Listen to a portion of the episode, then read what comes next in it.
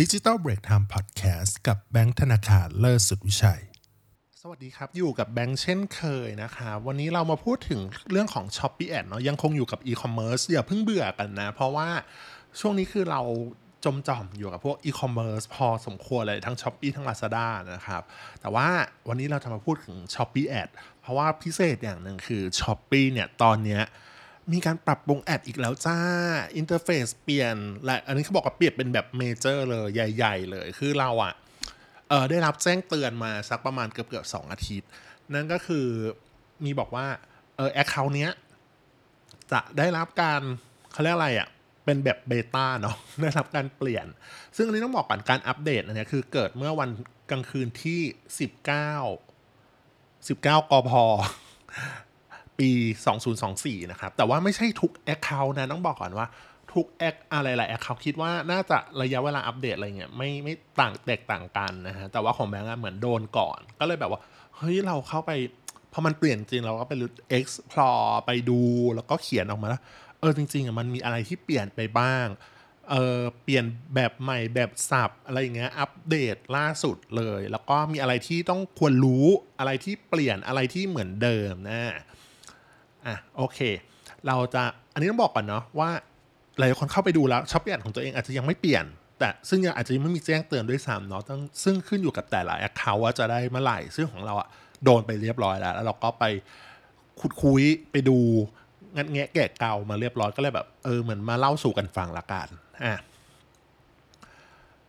ข้อแรกเลยสิ่งที่แบบเดิมอยู่บางคนบอกเฮ้ยจะมีอะไรแบบใหม่อะไรเงี้ยเอาสิ่งที่อันนี้คือเหมือนเดิมตรงนี้ก่อนนะ ก็คือ ยังคงคอนเซปต์การทำโฆษณาแบบทีละสินค้าเหมือนเดิมนะครับ ไม่ใช่แบบแคมเปญอะบางคนบอกว่า เฮ้ย ใครที่คาดหวังหรือรอว่า Shopee Ad เนี่ยจะทำเป็นแบบแคมเปญบอกไปก่อนว่าพักก่อนเสียใจด้วยเออยังทำโฆษณาเป็นรายสินค้าเหมือนเดิมจ้าก็คือ ถ้าเทียบกับฝั่งทาง Lazada ใช่ปะเขาให้เราใส่สร้างแคมเปญก่อนใช่ปะแล้วก็แอดสินค้าเข้าไปถูกไหมก็คือจะใส่กี่อันอะไรอย่างเงี้ยก็ได้ แต่ s h อ p e e Ad เนี่ยก็ยังคงทำโฆษณาเป็นแบบ based on สินค้าอยู่เหมือนเดิมเป๊ะอะนะเพราะฉะนั้นก็คือเราก็ต้องทำแอดเป็นลายสินค้ากันไปอะเนาะซึ่งแน่นอนว่าทางฝั่งช้อปปี้ก็จะมีความยากลำบากถ้า คุณมีสินค้าเยอะต้องการทำโฆษณาแบบเยอะๆ ก็ยังคงมีอยู่แต่ว่าก็สบายขึ้นนิดหน่อยในการอัปเดตครั้งใหม่นี้ละกัน แต่เราจะบอกให้ว่ามันมีอะไรที่เปลี่ยนไปนะฮะโอเค ข้อต่อไปก็คือ ในสินค้าหนึ่งสินค้าเนี่ยสามารถทำโฆษณาได้หลายแบบเหมือนเดิม แต่เพิ่มเติมคือแยกรูปแบบโฆษณาแบบแมนนวลแล้วก็ออโต้แยกย่อยไปได้อีกอะบางคนบอกว่า เอ๊ยยังไงยังไง คือต้องบอกก่อนว่าเมื่อก่อนเนาะหนึ่งสินค้าเนี่ยคุณจะทำโฆษณาได้ 3 แบบเท่านั้นคือตัว Search Discovery แล้วก็ Boost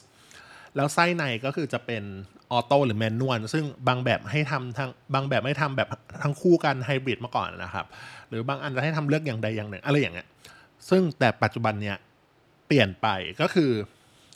จะแยกย่อยโฆษณาออกมาได้อีก นั่นหมายความว่าอะไรอะอันนี้คือหนึ่งเรายกตัวอย่างให้ดูกันว่าหนึ่งสินค้าสามารถทำแบบไม่ซ้ำรูปแบบกันเลยโฆษณาแบบไม่ซ้ำรูปแบบนี่คือ ไม่ซ้ำรูปแบบบิดดิ้งอย่างนี้ด้วยนะ ถือว่ารูปแบบ bidding ด้วยได้ 6 อย่างเลย ดังนี้เช่น สินค้า A ทำโฆษณาแบบ search เป็นแบบ auto คุณก็ไป1โฆษณา 1 อันใช่ปะโฆษณาแบบที่ 2 ก็คือเป็น search เป็น manual ก็เป็นโฆษณาอันไอ้พวกนี้คือสินค้าเดียวกันนะ อันที่ 3 คือเป็น Discovery เป็น auto อันที่ 4 เป็น Discovery Bidding แบบ manual อันที่ 5 เป็น All Placement แบบ auto อันที่ 6 เป็น All Placement แบบ manualซึ่งเท่าที่ลองดูอะสร้างแบบไม่ซ้ำเลยไม่ซ้ำในนี่คือมี search แล้วเป็น auto อันนึง search แล้วก็เป็น manual แบบ bidding อะไรพวกเนี้ยหนึ่งสินค้าทำกันยันได้หกจุใจ จุใจ สินค้า A ทำโฆษณา search แบบ auto สินค้า A ทำโฆษณา search แบบ manual แล้วก็ Discovery Auto Discovery Manual อย่างเงี้ยทำได้ยันหกเลย เพราะมันแยกย่อย ซึ่ง อันเนี้ยจะบอกว่าเป็นข้อดีไหม ก็เป็นข้อดีสำหรับคนที่ต้องการใช้งบในระดับหนึ่ง แต่สินค้าจำนวนในสินค้าไม่เยอะมากเออจำนวนสินค้ามีไม่เยอะอะไรเงี้ยมันก็จะเหมาะทำอุ้ยทำวัดนู่นวัดนี่วัดนั่นอะไรอย่างเงี้ยใช่ไหมแต่แต่นี่เหนื่อยอีกแล้วนะคือเมื่อก่อนคือแบบ หนึ่งสินค้าแยกเป็นสามก็ว่าเหนื่อยแล้วหนึ่งสินค้าแบบแทบจะแยกล่างเป็นหกนี่ถ้าสมมติเราจะทำแบบแมนนวลนะแต่ปกติเราจะไม่ค่อยทำแบบแมนนวลแล้วนะ ปัจจุบันเนี่ยเออรู้สึกแบบไม่ค่อย work เท่าไหร่อะไรอย่างเงี้ยแต่ว่าอันนี้แล้วแต่คนนะแต่ส่วนตัวไม่ค่อยได้ทำแบบ manual ละใช้แบบ auto ค่อนข้าง work กว่าดีกว่าเนาะเออคนทำแบบเยอะๆก็จะเหนื่อยมากขึ้น แต่อันนี้เราบอกวงเล็บไว้ก่อนบางคนบอกได้สูงสุดคือ 6 โฆษณาหรือเปล่าในหนึ่งสินค้า ไม่จ้ะ คือคุณสามารถสร้างซ้ำแบบเดิมได้อีก ซึ่งเพื่ออะไร เราลองสร้างตอนแรกก็แบบสงสัยไงเฮ้ยคุณสร้างได้หกอันอย่างเงี้ยแล้วแบบลองสร้างอันที่เจ็ดโดยที่แบบว่าเหมือนกันเลยนะ สมมติว่าเรามีสินค้า A ที่ทำ search แบบ auto ไปแล้วใช่ปะเราสร้างอีกเขาเรียกอีกสินค้าหนึ่งที่ทำโฆษณาเนี่ยเป็น search auto สินค้าเดียวกันไป ก็ทำได้ก็สร้างขึ้นมาให้ได้ ก็เลยงงว่าอ้าวมันไม่ได้แปลว่าสูงสุดที่ 6 โฆษณานะ มันสูงสุดคือน่าจะเยอะกว่านี้ อันนี้เราเราไม่รู้เหมือนกันแต่ว่ามันสร้างแบบซ้ำๆเดิมๆได้ แต่พอเราเข้าไปกด edit ดูอะไรเงี้ยเขาบอกว่าเพื่อรันประสิทธิภาพสูงสุดมันจะรันแค่โฆษณาเดียวก็เลยแบบเอ๊ะเอ๊ะเออยังไงกันนะแล้วให้รูสร้างทำมาเยอะให้ฉันสร้างทำมาเยอะแยะอะไรอย่างเงี้ยถูกปะแต่เดี๋ยวเรื่องรีซออันนั้นก็จะต้องเป็นของการวัดผลแหละอะอันนี้เราแค่มาดูก่อนว่ามันมีอะไรอะจำไว้ก่อนว่า คุณสามารถคอนเซปต์อันนี้คือ คุณสามารถหนึ่งโฆษณาหนึ่งสินค้าสามารถยังคงทำได้หลายแบบ แล้วก็แยกย่อยออกไปได้อีกอ่าใช้คำนี้ละกัน ต่อมา Search Ad Discovery Ad Boost Ad เหมือนเดิมแค่เปลี่ยนชื่อ แค่เปลี่ยนชื่อก็คือกลายเป็น Promote My Product แล้วเลือก Placement แทนอ่าคือโฆษณาเนาะในทั้ง Search Ad Discovery Ad Boost Ad เนี่ย บางคนหลายก็เฮ้ยมันจะหายไปหรือเปล่า มันจะเปลี่ยนอะไรไหม ซึ่งใช้คำว่ามันแค่เปลี่ยนร่าง มันแปลงร่างเฉยๆ ด้วยการทำโฆษณาแบบ Promote My Products ชื่อชื่อชื่อชื่อมันคือโปรโมท my product นั่นคือ 3 อันเนี้ยขยุ่มรวมกันเป็นโปรโมท my product แล้วเราไปเลือกเรียก placement ที่จะให้รันเอง เช่น search ad คุณไปเลือกที่เป็น search placement อย่างเดียวอ่าคุณเลือก promote my product เลือก placement กดตรงที่ search อย่างเดียว ซึ่งแบบใหม่อย่างที่บอกไปก็มี auto bidding มี manual อยู่นะจ๊ะอ่าก็ manual ก็คือแยก อันนี้คือแยกแยกขาดออกจากกันแบบชัดเจนละ คือไม่เหมือนเมื่อก่อนที่มันเหมือนไฮบริดผสมรวมกันได้ใช่ปะแต่นี้คือแยกออกจากกันเลย คุณจะสร้างอันนึงเป็น auto อันนึงเป็น manual ก็ได้อ่าซึ่งสามารถใส่ keyword ได้ manual นะ bidding เป็นอะไร keyword ได้อยู่ยังยังคงเหมือนเดิมเลยตรงนี้นะฮะอ่าส่วน Discovery Ad ก็เปลี่ยนเป็นกลายร่าง Discovery Placement แค่นั้น การเรื่อง Discovery Placement ก็เหมือน Search เลยเนาะแล้วก็ทำ Manual Bidding Auto อะไรอย่างนี้ได้อยู่เหมือนกันนะอ่าแล้วต่อมา Boost Ad เปลี่ยนร่างอันนี้เปลี่ยนชื่อเลย Boost Ad เปลี่ยนเป็น All Placement อ่า Boost Ad คือการทำโฆษณาร่วมกันทั้ง 2 Placement นั่นเองก็คือทั้ง Search Discovery ซึ่งอันนี้เปลี่ยนใหม่ก็คือเป็น All Placement แปลงร่างมา แต่ว่าพิเศษอีกนิดนึง ใครที่ทำโฆษณาแบบ Boost Ad จะรู้ว่าแบบเก่าอะมันมันจะติดมันจะติดบางอย่างคือ เช่น คุณจะทำแบบแมนนวลไม่ได้ ซึ่งอันนี้แบบใหม่อะคุณเลือกแบบแมนนวลได้แล้ว ก็คือmanual ก็คือคุณสามารถใส่ keyword ได้ด้วย เลือกปรับ bidding อะไรอย่างเงี้ยได้เนาะแล้วก็สามารถกด pause ได้แล้ว pause คนนั้นได้ชั่วคราวแล้วปรบมือจ้า เราไม่มีเสียงเอฟเฟกเราก็จะปรบมือจริง ๆ คือเมื่อก่อนใครทำโฆษณาบูคุณจะรู้ว่าชีวิตมันเหนื่อยมาก คือคุณต้องกดเขาเรียกหยุดโฆษณาไปเลยหยุดนั่นมันจะเป็นสีแบบเทาๆใช่ปะคุณไม่สามารถกดเลือกได้อีกแล้วแบบ ฉันแบบฉันเหนื่อยเหนื่อยและท้อเหลือเกินคือ แล้วเวลาทำโฆษณาใหม่คือต้องมานั่งแบบเริ่มต้นใหม่ทีละอันอะโอ้ยแกมันปวดหัวเนาะแต่อันเนี้ยบอกก่อนว่า พอโฆษณาชั่วคราวได้แล้วปบมือยินดีด้วย แล้วก็ดีขึ้นอันนี้คือดีแล้วก็ชมเชยก็คือ เลือกเปลี่ยนงบประมาณในหลาย ๆ สินค้าในทีเดียวได้แล้ว ก็คือคุณสามารถไปสินไปโฆษณาแบบ all placement หรือ boost ad นั่นแหละ all placement เนี่ยจิ้มเลือกหลาย ๆ อันอ่าแล้วกดเขาเรียกอะไร เปลี่ยนงบประมาณได้เลย เป็นเดลี่ได้เลยนะ เออ เปลี่ยน คือเมื่อก่อนคุณต้องมานั่งปรับทีละอันชีวิตแบบเหนื่อยและท้อแล้วเกินรู้ไหม ไม่ไหว เออ แล้วก็แตกต่างอีกนิดนึงคืออันนี้ คือปกติบัตเจตต่อวันของบูแสนจะเริ่มที่ 20 บาทใช่ปะอันนี้จะอยู่ที่ 40 บาทแล้ว เพราะว่าเหมือนเอา all placement มันเป็นส่วนผสมของทั้ง search ทั้ง discovery รวมกัน เหมือนเขาก็เลยแบบบังคับให้ที่ 20 บาท แต่ search กับ discovery เริ่มต้นที่ 20 บาทเหมือนเดิมอยู่นะ อืม อะ ต่อมา คือบายบาย total budget ลาก่อน เหลือไว้เพียงแค่ daily budget กับ no limit เท่านั้น อะ อันนี้คือหายไปเลย คือสิ่งที่หายไปเลยแบบหายไปแล้วไม่เอากลับมาคือ total budget ซึ่งต้องบอกก่อนว่า total budget อะ คือทำโฆษณาแบบรวมทั้งทั้งระยะเวลาทั้งเดือนอะไรเงี้ยที่เราหรือที่เรากำหนดไว้เนี่ย ว่าจะให้ใช้ที่กี่บาทใช่ไหม แต่ว่า เอ่อ ที่เขาเหลือไว้ daily budget กับ no limit อันเนี้ยเขาน่าจะรู้แหละ น่าจะแบบว่ามีเพราะว่าไม่ค่อยมีคนใช้ total budget อันนี้อันนี้คิดเองนะ แต่คิดว่าน่าจะเป็นอย่างนั้น เพราะว่าไม่งั้นคงผมไม่เอาออกแหละแล้วก็ส่วนตัวเองก็ไม่ได้รับผลกระทบอะไรจากอันนี้ เพราะว่าเราไม่เคยใช้ total budget ในในส่วนที่เป็นของ Shopee Ad เลย Lazada Ad ด้วยที่เป็นส่วน e-commerce เพราะว่า daily budget มันตอบโจทย์มากกว่าจริง ๆ เพราะว่ามันช่วงเขาเรียกว่าอะไร มันมี double day เนาะ d day ใช่ปะมี mid month มี pay day ซึ่ง ในวันพวกเนี้ยมันจะเป็นวันที่แบบดีด เราก็จะปรับว่าให้ใช้งบวันนั้นอะเท่าไหร่อะไรอย่างงี้มากกว่าที่จะเป็น total campaign ใช่ปะเพราะว่ามัน total campaign อะเอ่อ total budget มันไม่ make sense เท่าไหร่ถูกไหมแต่ไม่เหมือนกับพวก Facebook ad ที่ไม่ได้เป็น e-commerce นะมัน lead อะไรเงี้ยการยิงแบบอันนั้นจะสะดวกกว่าเป็นแคมเปญบัตเจ t total budget อะจะสะดวกกว่ามากอะไรอย่างเงี้ยเออซึ่งอันนี้ก็คือ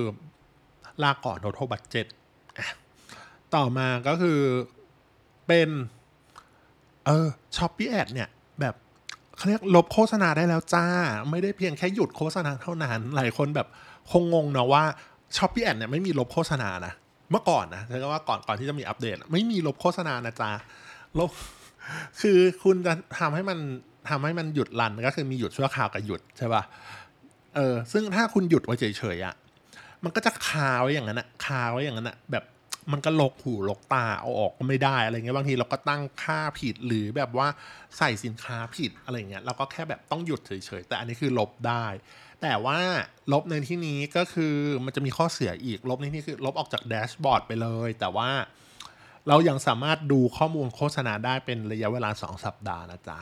แต่ว่าหลังจากนั้นก็คือมันจะหายไปใน s h อ p e e Ad เลย เพราะฉะนั้นเนี่ยก็เรามาระวังเรื่องการทำรีพอร์ตนิดนึงถ้าใครแบบว่า เฮ้ยโฆษณาเนี้ยรันไปแล้ว สักพักหนึ่งแล้วแบบว่าอยากจะอยากจะลบออกอะไรเงี้ยก็ต้องระมัดระวังว่า 2 สัปดาห์เนี่ยมันจะหายไปนะ อะไรเงี้ยข้อมูลมันจะหายไป เพราะฉะนั้นก็ก็ก็ต้องเลือกดูดีๆอะ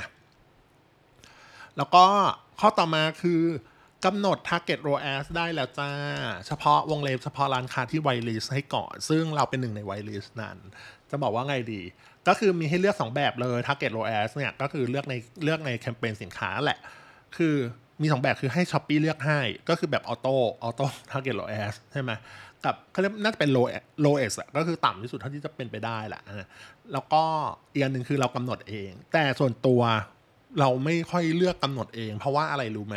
เพราะว่าโดยปกติแล้วการทำโฆษณาที่เน้น low as อย่างพวกบน e-commerce อะไรพวกเนี้ยเนาะการให้มันแบบ target low as โดยอัตโนมัติเนี่ยมันมักจะทำ low as ที่ต่ำที่สุดเท่าที่จะเป็นไปได้แล้ว แต่โฆษณายังรันดีอยู่ เออ หมายความว่าถ้าถ้าใช้ให้ระบบเลือกให้อะก็คือมันเป็น low as ที่แบบที่คิดว่าจะได้สูงสุดเท่าที่จะได้ได้แล้วอะแต่ว่าโฆษณายังแบบรันตามปกติเนาะแต่ถ้าเราแบบว่าสมมติเราตั้ง low as เงี้ยมันทำได้จริง ๆประมาณแบบ 5 สมมตินะ5นะที่แบบระบบเลือกให้ แต่ถ้าบอกโอ้โหฉันอยากได้ 10 ไปเลยอย่างเงี้ยฉันกรอกไปที่เลข 10 ปุ๊บ คิดว่ามันจะรันไหมล่ะโฆษณา ใช่ไหมเราเคยอธิบายไปแล้วเรื่อง target low ad แต่ว่าไม่ใช่ของ s h อ p e e หรอกแต่ว่าเป็นของของ Google Ad เนาะจริงๆเข้าไปอ่านก็ได้ มันคล้ายๆกันหลักการทำงานนะไม่ต่างกันมาก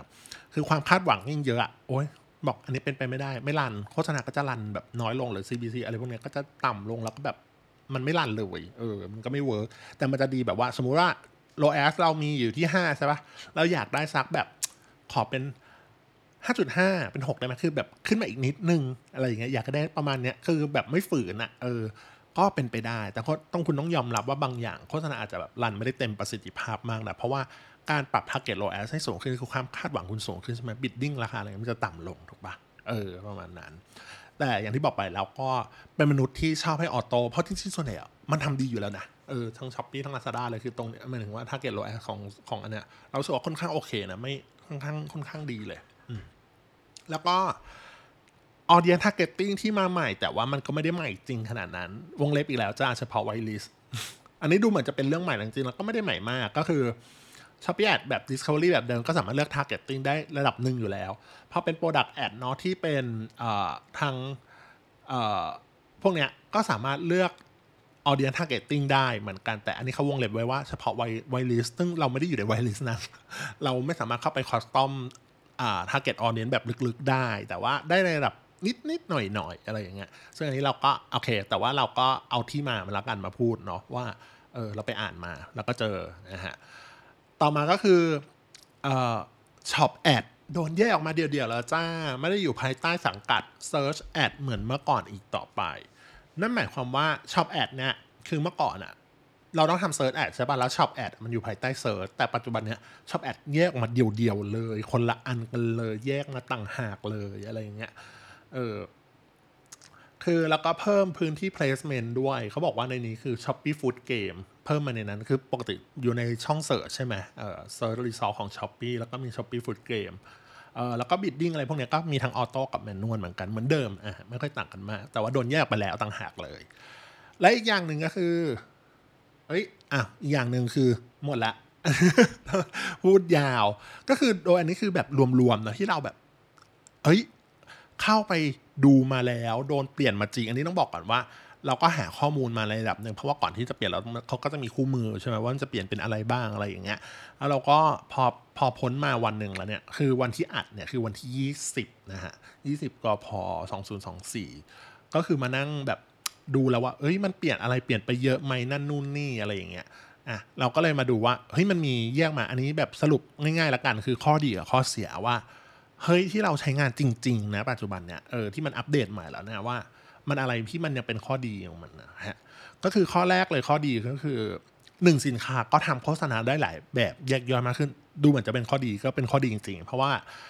บางร้านคือเขาสินค้าน้อย อันนี้เราเข้าใจนะพอสินค้าน้อยปุ๊บมันก็ทำโฆษณาได้ไม่มากแต่เนี่ยคือคุณสามารถทำโฆษณาได้แบบค่อนข้างแยกย่อยได้เยอะ ก็ขึ้นอยู่กับการปรับแต่งของเรานะฮะ